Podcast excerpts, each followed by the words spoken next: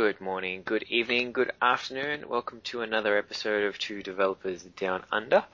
My name is Mark Mandel and I am joined by my partner in crime, the viciously vulgar Kai Koenig. How are you doing today, Kai? I'm doing fine, Mark. I'm not that vulgar, actually. you're not. I'm probably the more vulgar of the two of us. Maybe. Though I think you're the one that normally swears on a podcast.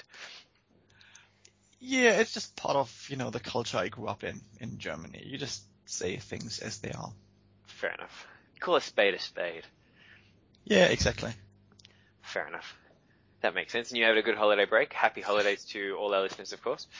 Yeah, happy holidays to to everyone out there. Um, yeah, we uh, basically we didn't go away, but we um, you know, took a few days off work and stayed in in the Wellington area and did a few things. The weather was actually not that great, unfortunately, at least here. I don't know how it was in Melbourne. So we had quite a lot of rain over Christmas. But you know, on the other hand, that's reasonably typical for New Zealand in December, to be honest. Fair enough yeah, we had a we had a crazy week. We had Christmas here, and then two days later, I was in Sydney for about four or five days. Uh, one of my cousins was getting married, so we spent most of the time in Sydney. And then on the 31st, came back to Melbourne. So New Year's Eve, we did nothing, and it was lovely.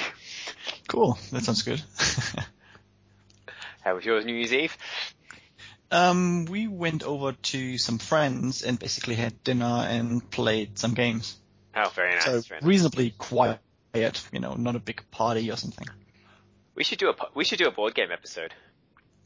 That would be. Yeah, fun. I wonder how much you can contribute to that. Actually, I actually know we what, we play some board games. Not a huge amount, but we do play some games. So, what did you play recently?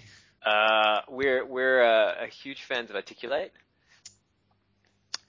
Uh, okay. Yeah. Um. Yeah. You know, you don't know Articulate? Yeah, I know Articulate. What's wrong with Articulate? There, there's nothing wrong with Articulate as such, but I wouldn't consider it a proper board game.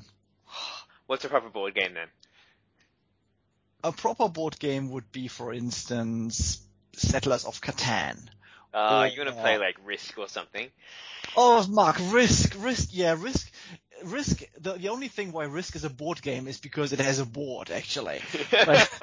Risk is a pure luck and chance game. It's not like any strategic element in it, really. Okay. Yeah, we should have an episode about proper board games. Proper board games. Anyway, that sounds like fun. All right, well, you know what? Next time, next time, if we're ever in, a, in this, if the four of us actually manage to get in the same place at the same time, we should have a games night. Oh yeah, that would be interesting. That would be interesting. We're uh, we're a little bit of a competitive couple. I give you fair warning. to the point where to the point where we've had games nights with friends and family, and there have been medals given and received. Oh, medals! Who yeah. produced the medals, actually? Uh, I'm trying to remember who who produced. I don't think it was us that produced the medals, but let's just say they're still hanging on our wall. Wow, nice. Well done. That would be interesting. yeah, that would be good fun. Actually, we should do that. anyway, I'm sure our listeners don't care about that one either. No, probably not. But yeah, I think you know the the topic of board games is in in a developers and geek True. community actually quite widespread. You know, like even at um, I think it's CF Objective last year. Yeah, Jason. A board games um, Birds of a Feather session. Yeah. Actually, I know a few people in the US, and I think uh, I've seen it on Facebook where a few friends have got um. There's some there's some sites that let you play board games sort of online and yeah. Mm-hmm. they've got groups together to do that. Clearly, that's sort of outside my time zone. We could we could set something like that up. That could actually be kind of fun. It's um it's it's quite interesting. You know, when you look at the whole hobby of board games, it comes quite a bit from Germany. Actually, you'll find that the vast majority of the modern, what they call European style board games, like those mm. strategy games that have a theme like whatever railways or some other economic thing or whatever you, you could think of, they are pretty much all made and invented in Germany.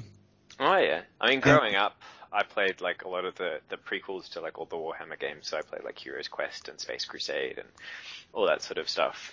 Yeah, see, see those. Those are all prequels come, to War to, to like tabletop. So you were saying? Yeah. So uh, those games like Warhammer and you know Warhammer 40k and that stuff, yeah, they are basically that's a very very um, British UK culture thing. Mm. That's massive over there, and then it kind of swapped over to to the US and to Aussie and to New Zealand a little bit. The whole German board game thing. I think it became really big in the in the early 90s uh, with actually Settlers of Catan because that was a massive commercial success, and ev- all of a sudden, every pretty much every family in Germany played board games on like Sunday afternoons or Sunday nights. I've never played like- Settlers of Catan, I must say. Yeah, it's it's a nice game. You know, it's um. You Uh, would probably you would, you would probably recognize it when you see it. Actually, Yeah. There's it's a uh, site called Play Catan where you can play it over the internet. yeah, it could be. Uh, There are multiple multiple sites where you can play Catan. What's the um yeah, that's it. I've seen um have you seen uh Cards Against Humanity? yes, I played that last week actually. Have you? Okay, I've seen some people playing it. It's it's very interesting. It's um it's basically it's a free game, Creative Commons. Um looks like fun. Yeah, it's just you know about finding some really disgusting thing essentially that Yeah. you know matches a certain card or that fills a gap in a sentence or something like that. Something like that, yeah. But I think it's interesting to see that they've done it where it's uh you can download it for free. It's a Creative Commons, so you can print it all out yourself. It's a series of cards, um, but you can buy it as a box set if you want. Which I think that's that's kind of cool. That people You know, like bridging back to like development and IT a little bit from there. yeah, Um, that is, you know, in the in the content and book community a quite common thing, right? I, kn- I mean, there are a bunch of particularly O'Reilly books that are free open source books under a Creative Commons license Yeah. online. But if you prefer to buy a print, have a print book of or like a proper Yeah, ebook exactly. it, you buy it through O'Reilly, you know, like, and that makes a lot of sense, you know, because sometimes you just um, want to have something you can take with you. Other in other cases, it's just fine to have a free online book where you can just look something up quickly. yeah. No, I like that. Those sort of models. I think are really interesting. And it sort of it gets it gets the game out there, or gets whatever it is sort of out there in, in front of people. Yeah. Okay, well we've totally segued away from everything we were talking about on our Yeah, uh, from stuff. literally everything really. But whatever. All right, so actually, to continue with the, the tradition, what happened today? What interesting stuff have you found that happened today? Um, I've got like two things I think that are worthwhile mentioning. Yeah. Um, in 2009, five years ago, um, the famous Hudson River landing happened. What's You know that story? That sounds vaguely familiar. That was like um, a U.S. Airways flight took off from I think LaGuardia in New York, and had like a double engine failure because of some bird strike, I think. And um, the captain, uh, Sullenberger, Sully Sullenberger, landed the plane in the Hudson River, um, like a jet, like an air, I think it was an Airbus, um, and basically everyone survived. Oh wow. Yeah. Okay. And the other thing I found, um, in 1969, the Soviet Union launched Soyuz 5. Yeah, I saw that one too. Uh, two years before that, actually, the first Super Bowl was played in LA Uh, I've got that one as well. for the American football fans amongst us. Um, I got a few. I've got uh, England's Queen Elizabeth I was crowned. The first Really? Queen Elizabeth, yeah, 1559. Oh, okay. Uh, Happy Days premiered on television today. It's its 40th What is Happy Days? Happy Days, the Fonz. Eh? Oh, oh my I have no idea. It's like a ridiculous pop culture reference you're missing. Um, it's a, it was a, a 74 TV show set in the 50s, very famous. You know the phrase "jump the shark"? Yeah. Yeah, that comes from Happy Days because in Happy Days, the Fonz actually had a scene where he jumped over a shark, and that was the point when the TV show series went went to hell. Like no one liked it anymore. Because it was so ridiculous. Yeah, it was like okay. yeah at that point. Um, wow, I can't believe you don't know Happy Days. Yeah, sorry. Never ever heard before. Oh wow, I, I'm I'm genuinely shocked. that is okay. Um, you know, like most likely we just didn't have that TV show in Germany when I grew up, and then I never got socialized with it. That's you know that's what I find quite often with like English or American TV shows from that time. I just have no idea. Um, oh, Wikipedia founded today, 13th anniversary. Oh, really? Yeah, yeah. Yeah, and that's actually ironic, you know, because I always use Wikipedia to look up that stuff, the, today things, and I've totally missed that. Yeah, I think that's pretty much it. That's what I've got. Okay, cool. That's what I've got. So, um, you've been playing with Go in your uh, free time. Yeah, I have a little bit. Yep. Should we have a have a have a chat about that? So, uh, what what what made you go? Oh, I have to I have to look at Go. It looks awesome. Um, it was kind of random, really. I You rolled a dice and you were like, no, "Whoop, here we I. I didn't say I, I did. No, I didn't roll the dice. It was more like I wanted to have a look at another language just to see what else is out there. Yep. And um, I don't even know how it exactly started, but I had a chat on Twitter to JD. Um, you know the JD who we had on the podcast a few Yep. I don't know months or years ago. I can't even remember when it was. And he said, "Oh, have you looked at Go? And I said, no, I know that it exists, and you know that's one of those languages coming out of Google a few years ago. Um, but I never really had a serious look at it. And then I started, I just downloaded it and downloaded, um, and got a book and played with that. They have like an online tour thing on their website where, where you can just, you know, like code on the website and try things, things out. So I played with that a little bit and found it interesting enough to spend a bit more time on it. So and that's what I did really. so, what sort of languages Go? Is it functional? Is it OO? Is it what is, what is it typed? Is it, is It's, it mutable? I think if the, it's kind of hard to say. It's not a functional language as such. It's basically statically typed. Mhm. And the syntax, I would probably say, is kind of similar to C and C++. Mhm. But it's got a few interesting elements that make it much cleaner than C, for example. Okay, like, so it you know- has classes, or is it? It has kind of classes. It doesn't have in well, it has types. That's how I would rather call it. Okay. It um, doesn't have inheritance, Mhm. or no. It basically has some sort of a lightweight interface system that basically doesn't even need proper declaration. So it kind of picks up if you implement certain certain functions, and then it treats something as a certain type. So it's quite neatly done, basically. The the output of Go when you you know write something and compile something is pretty much a binary. So it's not like a a, uh, a web language as such, you know, where you would easily script a website with. However, there are web frameworks that allow you to do stuff like that. But normally you would write a you would write a Go program to do some system task. That's how I see it, at least at this stage. Mm. Now, So- in- Hmm? go on, go on, no, no, go, go. So it's it's quite interesting. I mean, you know, I I like the syntax. It makes things reasonably easy. So you know, it has type inference. You don't have to specify this is an int or this is a double or something like that. Um, it's got a So quite nice. Yeah, go go, go. It's got also a quite nice packaging system. So you pretty much have to import packages, which makes it really clear what your dependencies are. Mm. And that's something I kind of like. It's very explicit from that point of view. And when you write your, when you define your own type, you pretty much basically make that type public or private by the way how you spell it.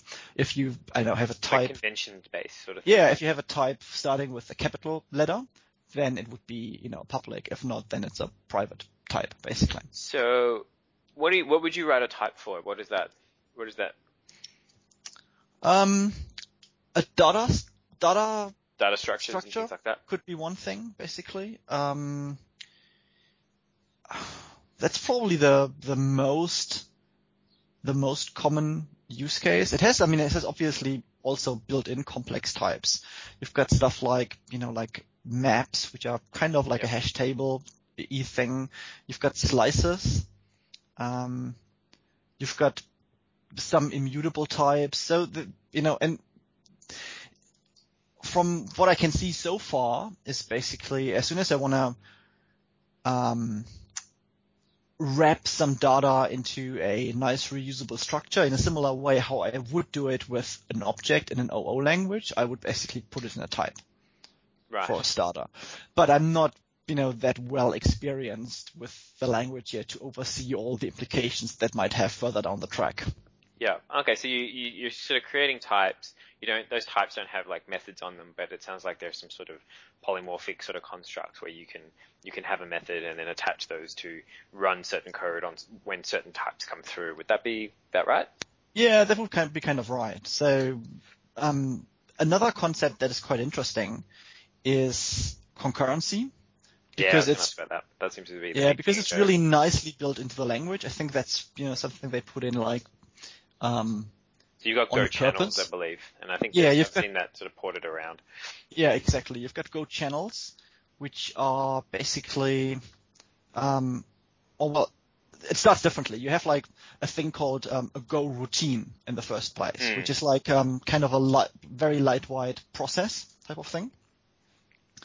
And um, the channels are there to have communication between the Go routines. Yep. and you can can send things and receive things from respectively to another channel. Yeah, yeah, and very similar to what I've been playing with with core.async in in Clojure.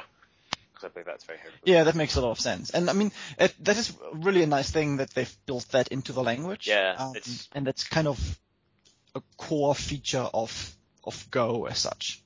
Yeah, I've seen people port that, obviously core.async and Clojure. I think I've seen people port that to Ruby as well, or at least muck around with it, because it's um, communicating sequential processes. Um, is- okay. Yeah, that sounds about that sounds about right. Yeah. Yeah. Um, and it, and it, and it is a really nice way to do concurrency, especially if you've got something like trying, like getting away from callbacks. Um, Yeah, so because nice. the thing in, in, in, in Go with channels is if you have like a send or a receive statement to send Yeah. something to a channel, they basically, they are blocking until the other end, like the other Go routine is actually Yeah. ready to communicate. And that sounds as if it's exactly that, what you just mentioned from Ruby. Yeah, I was gonna say, um, I know in, in Core Async you have like you have choices. You can like, if you can be like, I'm gonna put this on there, but I want to put it on there asynchronously, so it can wait, but I don't want it to wait another thread. and My other stuff can go on, or I can like totally block and be like, nah, I'm just gonna stop and either wait for this to go in or wait for it to come out. Is the I assume Go has similar sort of constructs that way? Um, there is a thing I know that's called a select statement.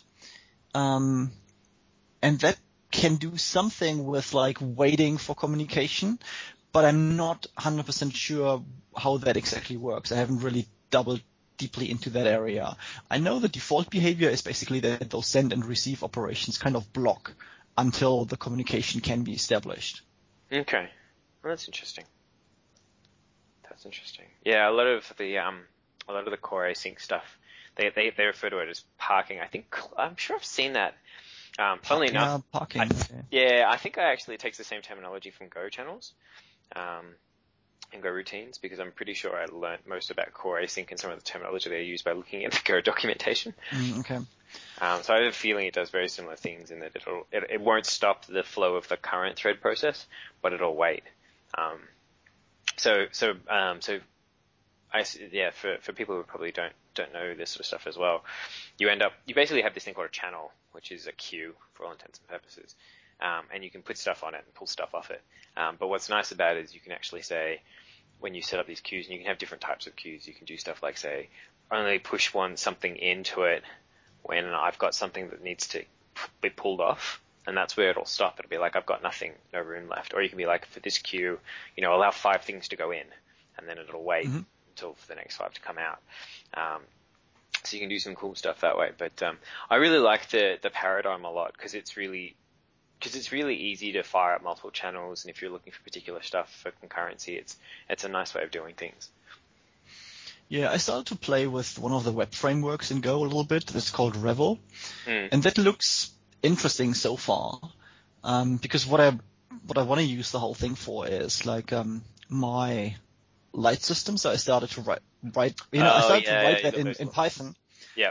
And then basically um, started to rewrite things in Go now, um, because that Go can run really nicely on the Raspberry Pi as well.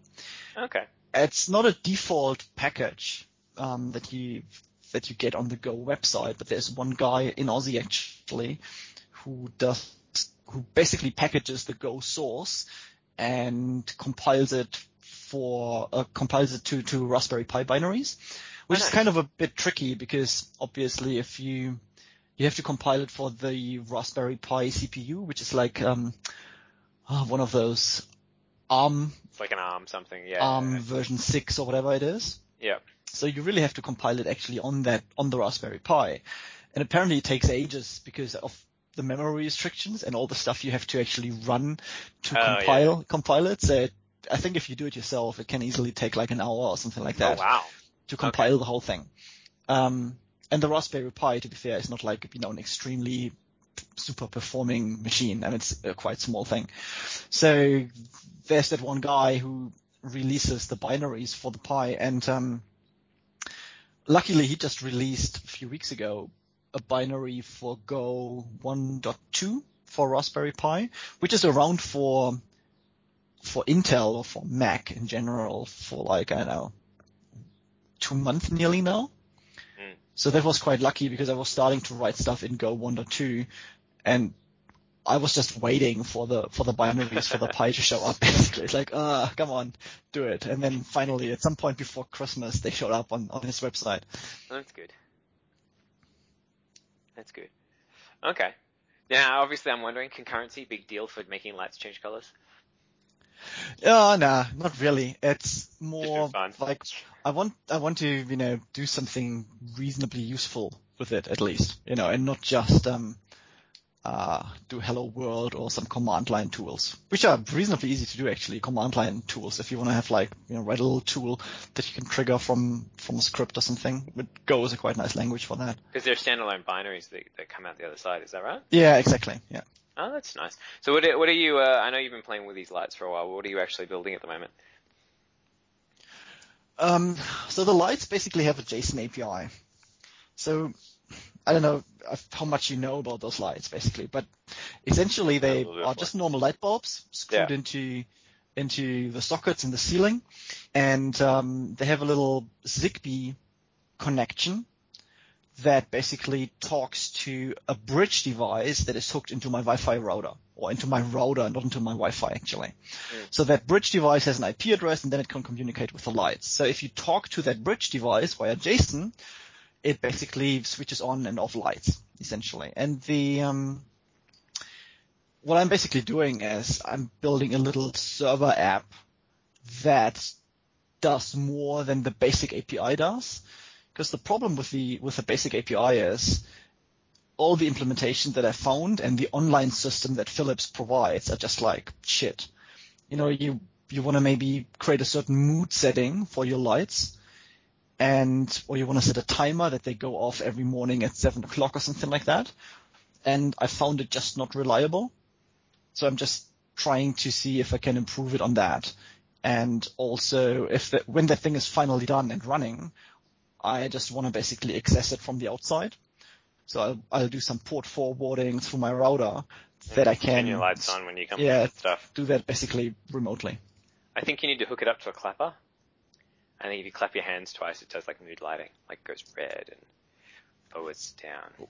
Why would it go red particularly?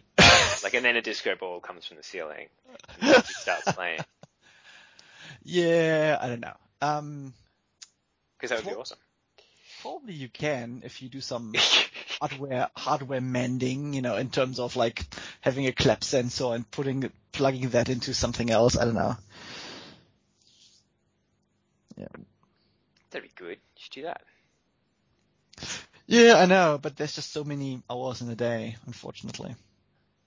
I've I've Yeah. decided that you should, uh, yeah, you should totally automate your house so that you can basically have a, a 70s disco whenever you clap your hands. See, I mean, that, all that would be cool. Um, if you're willing to pay me to automate my house, then I would right away start doing that full time. Yeah. Yeah. Actually, have you seen the uh, Ninja Sphere? No. Ninja Sphere. Actually, I I know a guy who works on this. Um, it's a it's a little thing for uh, controlling your environment. So you can create these blocks. I haven't looked at it too bad, too much, but um, you can get all these sensors for your house, like motion sensors, window and door contact sensors, um, buttons and stuff, and you can hook them all up. And it's just a really easy way to automate all the things in your house. And it can hook up to your Raspberry Pi, and yeah, it's pretty, it's pretty slick. You can turn on lights, turn off lights, get an alert when your washing's done, turn stuff off and on. It's Okay. cool. How would you how would you you know do something like get an alert when your washing's done? That's a really good question, and I've only just I mean, you- up and looked at it. My my initial thought would be you kind of have to you know basically open the washing machine and put some wire Be sensor some somewhere way of that. doing it. Uh, it, it was in their about uh, their about section. Get an alert when the washing is done. See, it's there. It's in the about section. I should actually. Um, I know one of the guys that works on it. I should probably. Um, could have him on and have a chat. It'd be kind of cool, actually. Yeah, I mean, I can, I can, the, the only other way, I, oh no, even not even then. You know, I thought maybe if you have a sensor at the wash, on the washing machine's door, but that wouldn't really help you to know when the washing is done. Yeah. Maybe it's a uh, uh, uh, vibration sensor that if it stops Oh vibrating yeah, like stops vibrating, then you know it's finished. for like, for like, I don't know, 30 seconds in a row, that then you assume it's finished or something like that. Yeah, actually, here you go. All right, Raspberry Pi, Arduino. Okay, and you can do stuff with like. It looks like you can hook up Raspberry Pis with Arduino stuff. So essentially, anything you can do with an Arduino as well, you can hook up. Uh, what's a Ninja Block Kit? Uh, this is fascinating, I'm sure. Arduino compatible. There you go. Oh, that's pretty good. Yeah, you could you could do all sorts of stuff.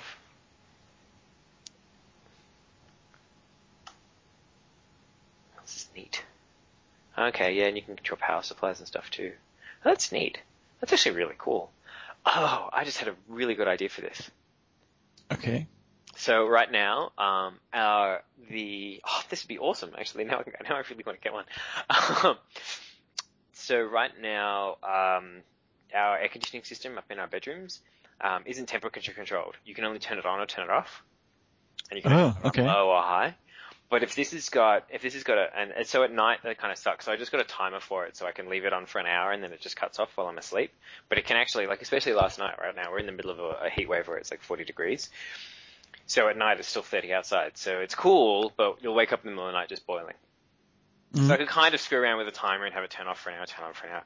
But I could actually have one of these looking at the temperature, and if the temperature drops below a certain point, it turns on, and then when it go, hits another point, it turns back off again.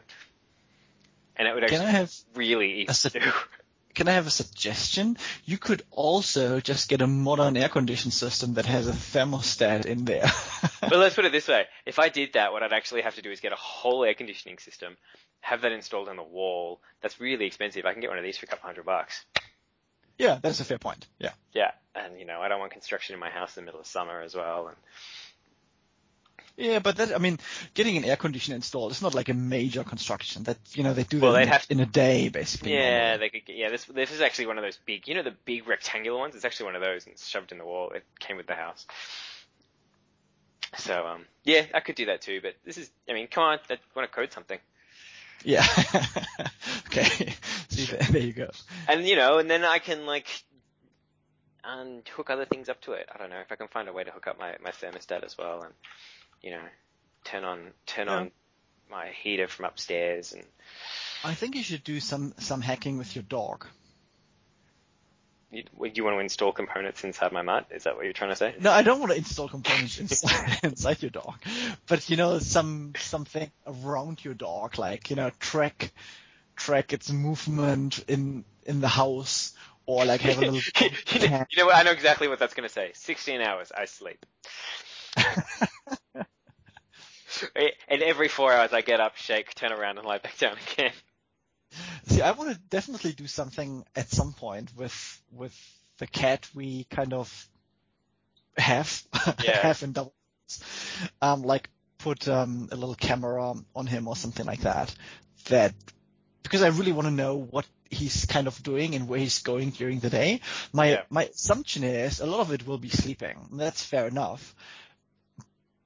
But we live, I don't want to say like semi-rural, but you know we live at the end of a suburb where basically behind a, behind our property is a lot of bushland, and I have the feeling that he's um you know like probably trailing that bushland for hours a day looking for birds or mice or whatever. And that would be just interesting to see as well. Yeah, that would make a lot of sense. Ooh, I like this. You got a doorbell that you can install. You hit the doorbell, it vibrates your phone. Ah, that is cool. That makes a lot of sense. But you need to run some app on your phone then, probably. Yeah, yeah. There's an app. There's an app that you can download and install. That's kind of kind of cool. Isn't it got some cool stuff? I'm actually really tempted. You could probably, you know what? You can probably do a similar thing, similarly easy, by doing push message push messages or something like that. Like having a little controller in your doorbell that sends a little push message into a service like Urban Airship, and then you've got your a little app on your phone subscribing to that push channel or something like that. Yeah. Or I could just buy one of these and it would make life really easy. You're always about making life so easy. Well, makes life easy. yeah, but there are interesting, interesting and cool things. Um, I would kind of agree with that. That door thing sounds quite cool. This is neat. Okay, now I really want one. Hmm. What's the um the name? Is it Ninja? Yeah, go to ninjablocks.com. It's a ninja sphere. Okay, Ninja. Okay. Yeah, we'll put the link into the podcast blog post. I think. Yeah, they've in got a they've got a Kickstarter on the Ninja Sphere and they have Ninja blocks and stuff. Yeah, it looks like they've got a lot of coverage on it too. Oh, maybe I'll back this. Cool. You know, it would be cool if it actually could send me messages to my computer. You know, I get a little notification on my computer that someone's at the door. Oh, the Ninja Sphere is actually totally different, but awesome. Oh, it's kind of like the next level. Oh, this is actually very cool. All right, So there you go, new hobby. that, that could be everything. Apparently, you can connect your car to it. Oh, this is hot. Okay, I'll leave this alone. Otherwise, I'll start looking at it and then I'll start buying stuff. We don't want that. That's bad.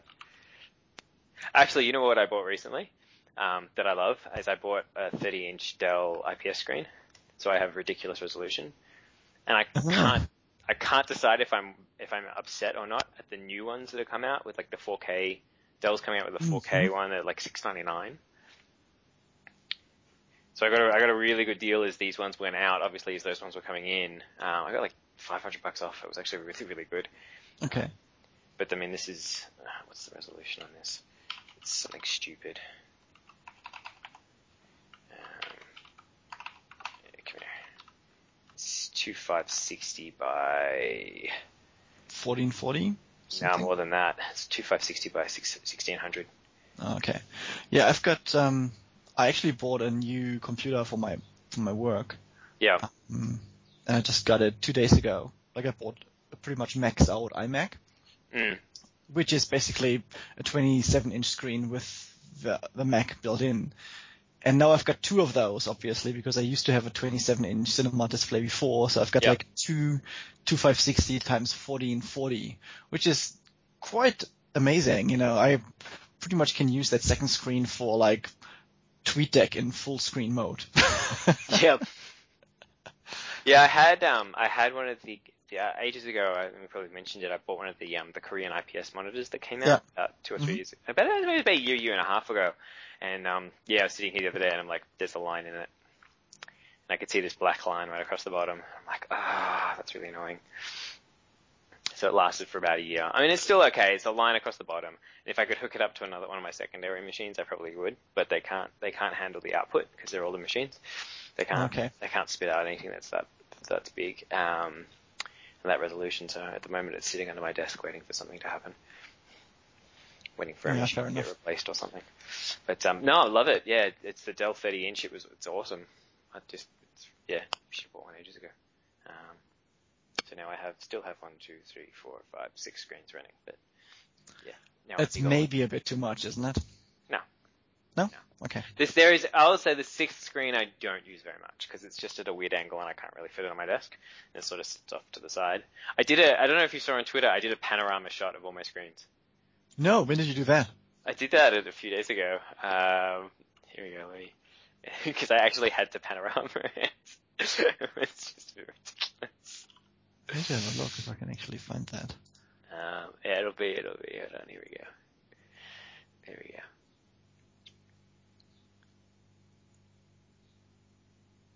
Uh, so I'm going through your tweets. I'm eight days back now. No, just go So- to images, left hand side. I'm trying to bring a link up. Uh, yeah, I'm in. Oh, here we go. Got it.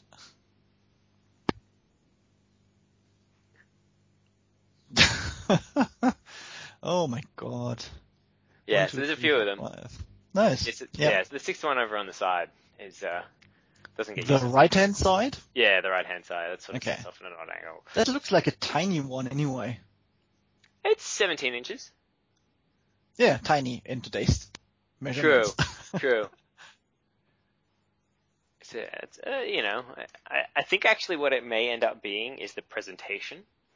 So if I'm like working on stuff and I want to watch a presentation at the same time, that's where I think it might end up going. oh, okay. Yeah, that makes sense. because it's big enough to watch slides, and I can get audio out through that. But um, it uh, it uh, yeah, it doesn't really do anything else. It's far enough away that I can't really see it that closely. But if I'm seeing slides, it's no big deal. Yeah, I do that sometimes just in a little video um, window on one of the big screens, and that usually does the trick. I don't need to have a separate screen for that necessarily. Oh, yeah. Eh, but I flick around. Don't you flick workspaces, or do you have one that stays static or something? I could probably build something like that. Um, when you say workspaces, you mean like workspaces on my main development machine, like yeah, like virtual visual desktop. desk area. Okay. Um, no, I've got one with four screens each, but mainly I would just stay in one for a certain project or task or something like that Oh, really? for a while. Um, usually what's on, on a separate space or desk is like my Windows virtual machine if I need to run one or like, you know, the mail app to check mails occasionally because I don't need to have that vis- visible all the time. Um, but you know, my development tools and like potentially doc windows or PDFs or something like that, they're usually in one set of, of for a desk. Yeah, okay. Yeah, I flick constantly. I'll have my ID on one, browser on another. Actually, at the moment, the stuff I'm working on is I've got what is it? ID and on my big screen. Then I've got uh, then I've got a terminal that's split in tmux. On one side, it's running um, my ClojureScript tests. The other side is running the actual compiling of ClojureScript. And then it's got a Chrome window that opens up because of running the, the tests. And um, and uh, which call it, and on another screen I've actually got the actual app on a full browser window, which I flip. Mm, okay. Yeah. So I can flick the left hand side. So the left hand side will either be the tests or I flip it over to the actual app quite often. Or I do manual testing. Okay. Cool. Actually, it's been really sweet. Um, uh, finally, I don't know if we, we talked about it, I think briefly when I was talking about what we're hacking on and stuff, and I was talking about um, using the ClojureScript library. Did we talk about me writing ClojureScript? Yeah, we did. Yeah, we did, and I was using a library called Purnam. I can't remember if we, um, been, yeah, it's been actually, I've actually touched Node now because I'm, I'm running the Karma as the test runner, so I can actually run Okay. my, mhm. my ClojureScript unit tests, and that that works. That's actually really sweet. That's actually a really nice little piece of piece of software that. So that just runs them actually in the Chrome browser, and it runs in its own profile, and it's yeah, I'm actually quite impressed with it. Speaking of tests, quickly, um, I played with a new test framework for CFML the other day. Oh, did you use Testbox? Yeah. And I have to say, it's actually really well done, and it's extremely well documented. That be fair. Lewis wrote it, so I'm not shocked.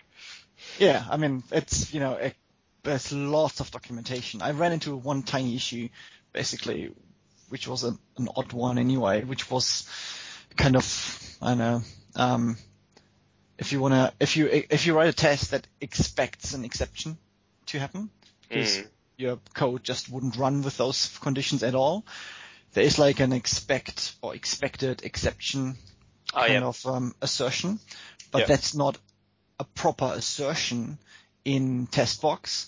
It comes through inheritance from some other base class. And if I did, if you don't do that inheritance, if you don't set up that relationship, you don't have access to the accepted exception, and that wasn't documented. So I was actually just struggling to understand why I couldn't run that particular test, and then I realized, ah, okay, you have to actually inherit that from whatever base spec or whatever the class is that Oh, they, okay, that they use.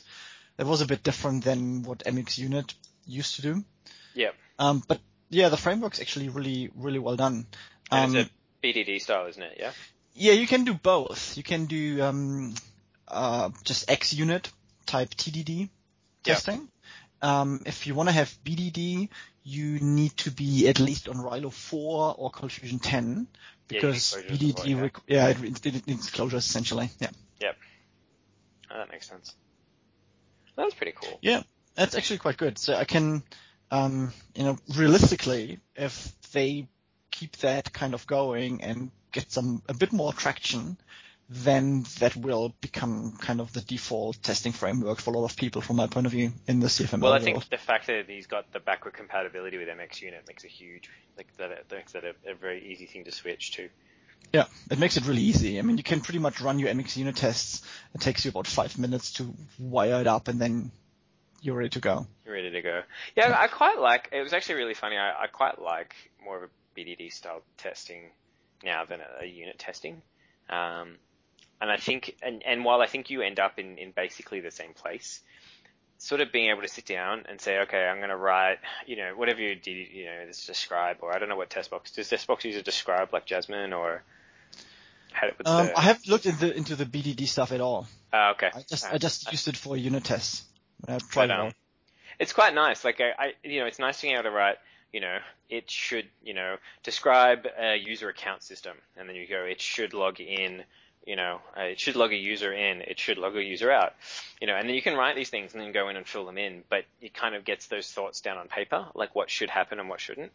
Um, and some people will say, you know, it's really good. You can, you know, share that around with, you know, BAs and stuff like that, or, or more business-oriented people, and they can understand what's happening.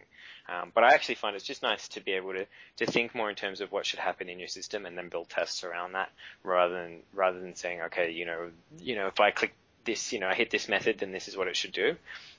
Because it, it sometimes I find that's actually nice if I'm sitting there going, okay, what what bit do I need to pull off next to make this thing work? And then I Mhm. can actually sort of break it down into chunks in my tests, and then start filling out those tests as a way to kind of break down the problem. And I find that quite nice. Yeah, that is true. It requires, I mean, in in larger organizations where you have like you know dedicated BAs, for example, Mm. um, that can work really well. I think in small organizations, or if you're like you know a development team of two or three people just working for a client or something like that, it's it has the benefits you mention, but it loses a lot of the benefits of you know interacting with the business because no one at that business might have time or interest in you know looking at what you jot down there. If and that's clearly not the right thing, but that's just how the reality is. I Yeah. often basically.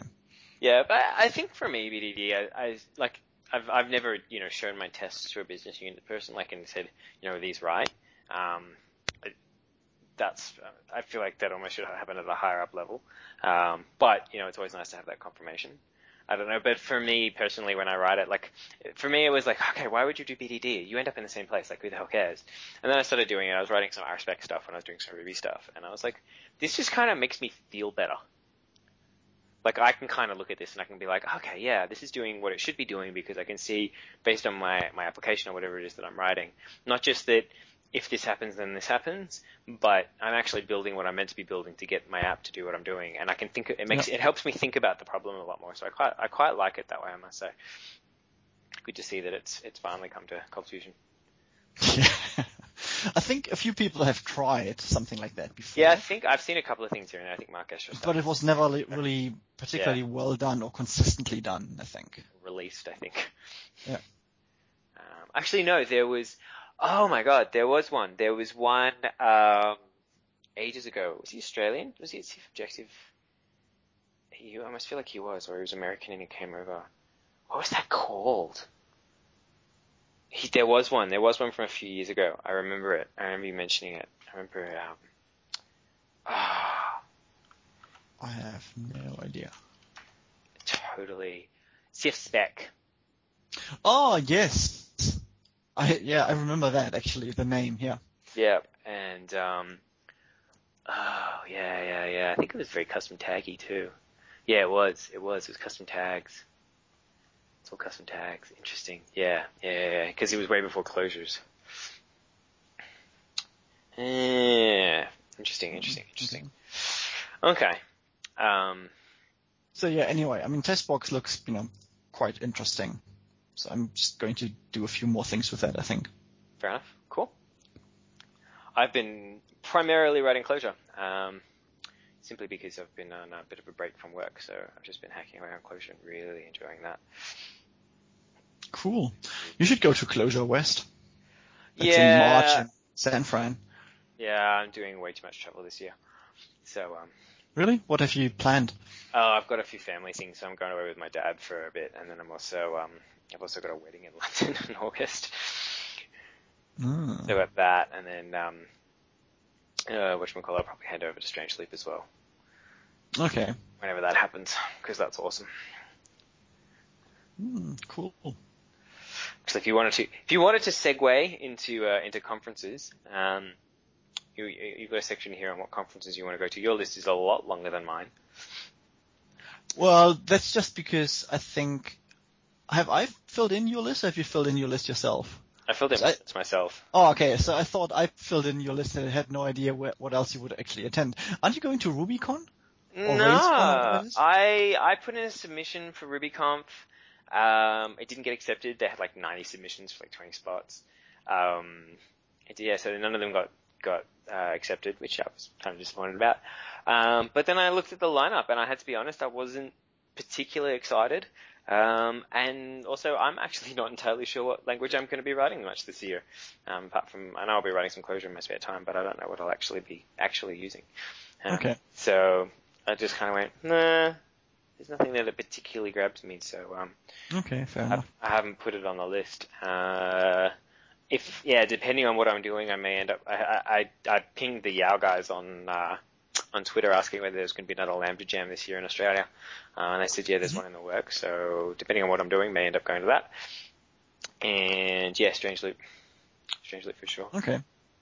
Cool. yeah, I'm really, yeah, I'm really enjoying functional languages. I've got only so many things in that list because it's basically part of, well, most of them are part of one trip anyway. oh really? I'm, yeah, I'm going to Webstock just as an attendee because it's in Wellington and it's a really, really nicely done and with love done conference about yeah, web you always stuff. say Webstock's great. I looked at the line. It's, it's really good. okay. Yeah, I remember last year you were like totally surprised that they haven't had like um, an agenda with all the talks out there Yeah. like four weeks before the conference, and that you know that's again same thing. I think it's about to be booked out, fully booked and sold out, but they have no agenda yet. They have no agenda yet. I don't even. They have speakers, but no agenda. Do they have a speaker list? Oh, they do. I. Yeah. I saw that. I went and had a look. Yeah. They Oh, they do have good on 'em. speakers, but um you know it's just like you go anyway because it's so awesome. Well, that's good. yeah, and then I'm going to CF Objective and Scotch on the Rocks. You're Um, speaking of both of those, aren't you? Yeah, I'm speaking of both of those, and that that actually worked out really nicely in terms of some other travel requirement for me to to go to Germany. Yeah. Um, because I wanted to go for my 20 uh, year high school anniversary When are you thing. going to be in Germany? Um, in May, basically. We may actually be there around the same time. Ah, okay. Yeah, we should have a chat about that after the recording. Um, yes, I'm I'm basically going to Germany. Then from there, I'm going to CF Objective for like four days yeah. to the US. Then go back to Germany, hang out there to do the high school reunion thing, stay with my parents a little bit, and then I'm going to Scotch on the Rocks and then back home from there. Okay. So that worked out really well, basically. And yeah, the other thing I'm going to go to is PyCon in Brisbane or Yeah. PyCon AU, just because it's in Brisbane anyway. So I'm, I can easily, you know, arrange like, um, working from there the week before or the week after or something like that. So that makes Okay. kind of a lot of sense. And I might go to CF Camp again in, um, in Germany in, I don't know, hopefully October if, if they do it again. Okay. Um, but it depends a little bit on, uh, I don't know, my keenness on travel and how all that stuff basically works out. And this hasn't been announced publicly yet if there is one or if there, when it is or, you know, stuff like that. So I don't really know. But yeah, so far it's Webstock and then one trip to Europe with a few conferences on the way. Actually, I'm in. I'll be in Berlin on the 25th of April. End of April. Oh, okay. End Oh, of right. April. Yeah. Anyway, that's that's just kind of random and weird. Hmm, okay. So you said you're going to Strange Loop again? Yeah, for sure. I think actually I should probably book a ticket, you know, when the when they come up for sale anyway, just to have one and then make up my mind if I want to go or not. It's usually, I mean, you know, at the end of the day, they will sell out Yep. realistically, and it's easy enough to, you know, give it to someone because there is a massive demand anyway. So I might do that either they way. have dates yet?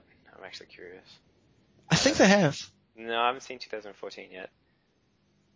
I'm Well, it's not on, at least it's not on the website. Maybe they mentioned it somewhere else. Um, did I think of? I don't know. I because I remember when I did my kind of conference planning for the year that I had a look at the Strange Loop 2014 days. Maybe it's on Lanyrd? Seen anything? 17th to 19th of September 2014. It's on Lanyrd Okay. actually. Yeah.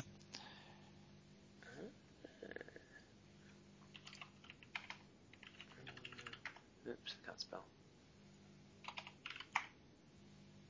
Strange Loop 2014. Yep, there you go, September. I figured it would be in September. Let's put that in my diary. Yeah. So that is a potential option that I might, you know, end up going there. But yeah. come, come. I know. Stand me up again. Well, thi- this time I'm at least announcing that I might buy a ticket and then give it to someone else afterwards. yeah, that's that's a conference. Like that's that's my web stock. That's like I don't care what the agenda is. I'm going. That's fair enough. it's it's going to be awesome. I'm going, and then it just becomes a question of am I doing a workshop or am I doing uh, or am I doing the uh, the emerging links sessions again? Yep.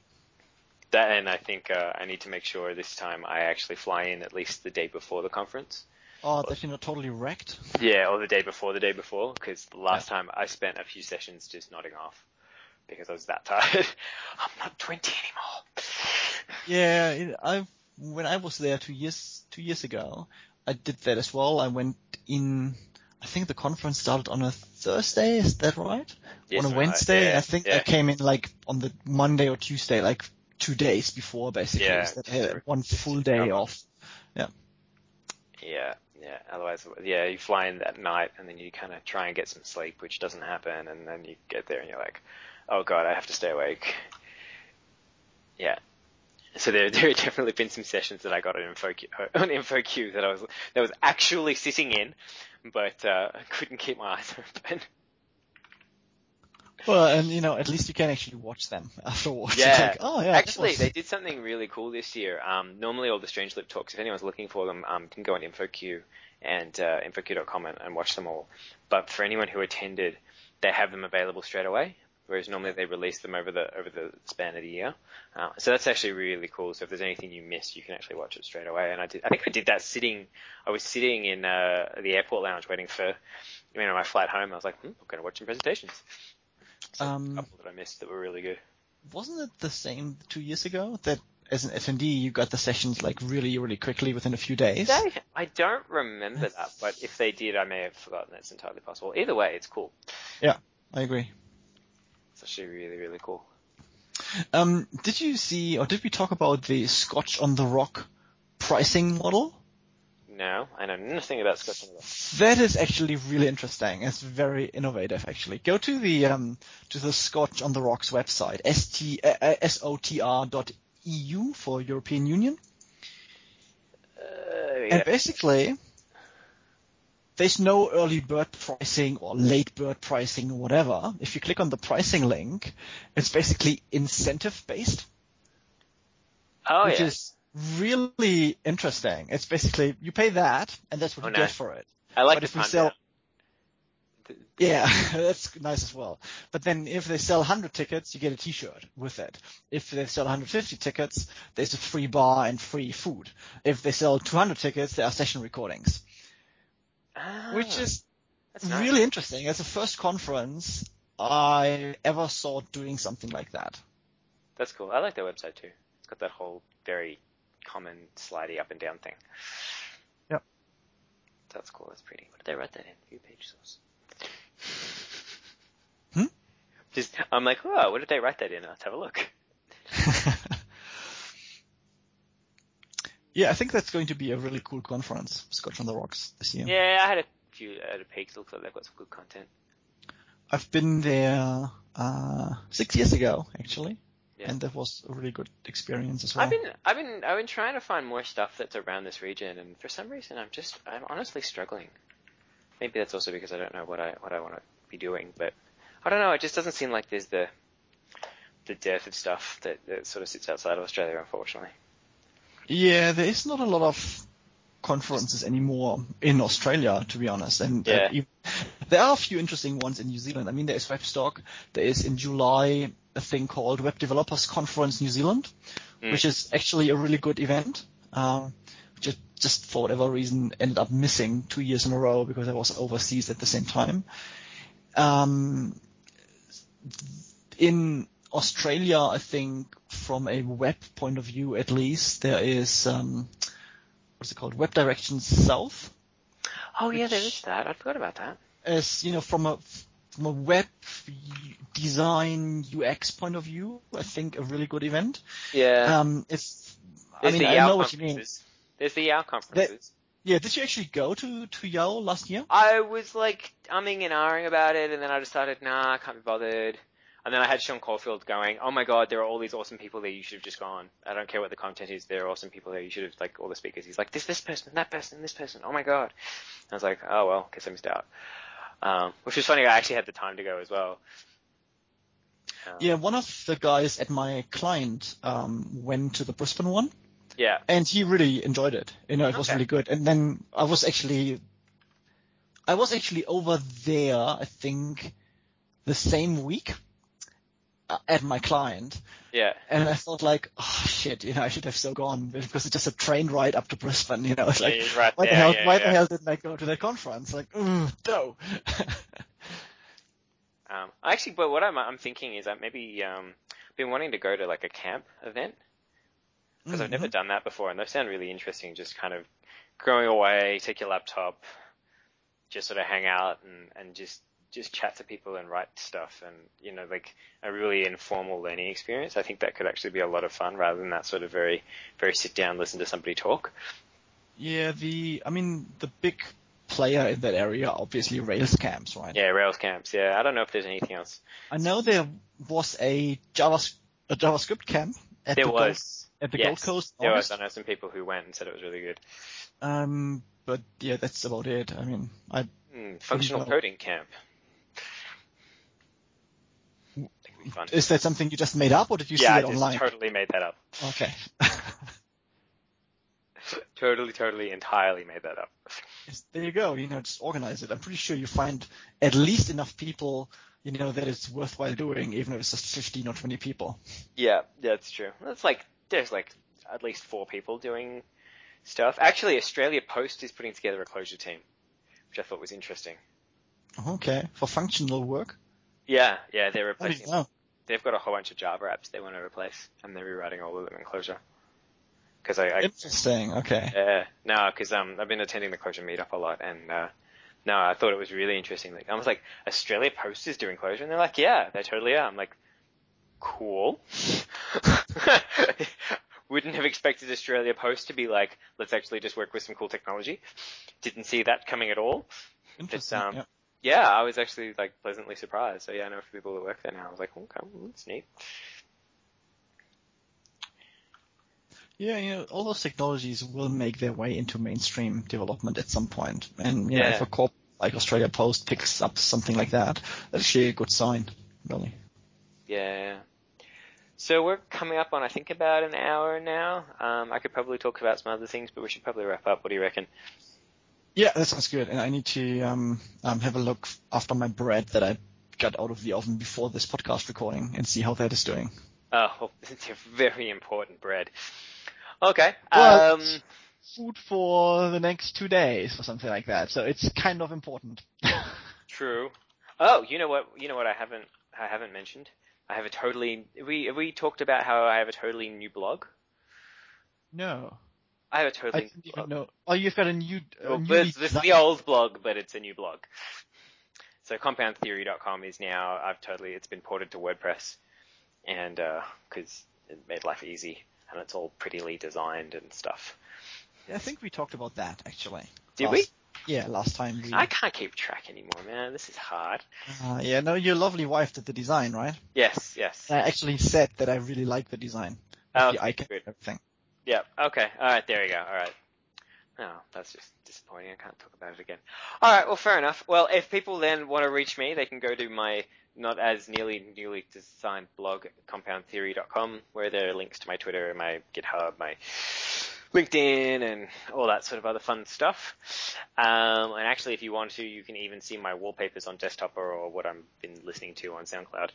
Um, Yeah, that's where it's coming from. The wallpaper cloud Yeah, the thingy. wallpaper Oh, Jesus Christ, yeah. awesome. Wallpapers are the best thing ever. yeah, okay, it's fine. I I accept you as you are, Mike. good, good. Glad to hear that. Uh, I accept you as you are as well. And uh, if people want to reach you, how can they do that, guy? Um, just go to my blog, blockandfleck.de, um, or Twitter, Agent K. Cool. All right. Cool. Well, have a good day. You too. Talk to you soon. See you later. Bye bye.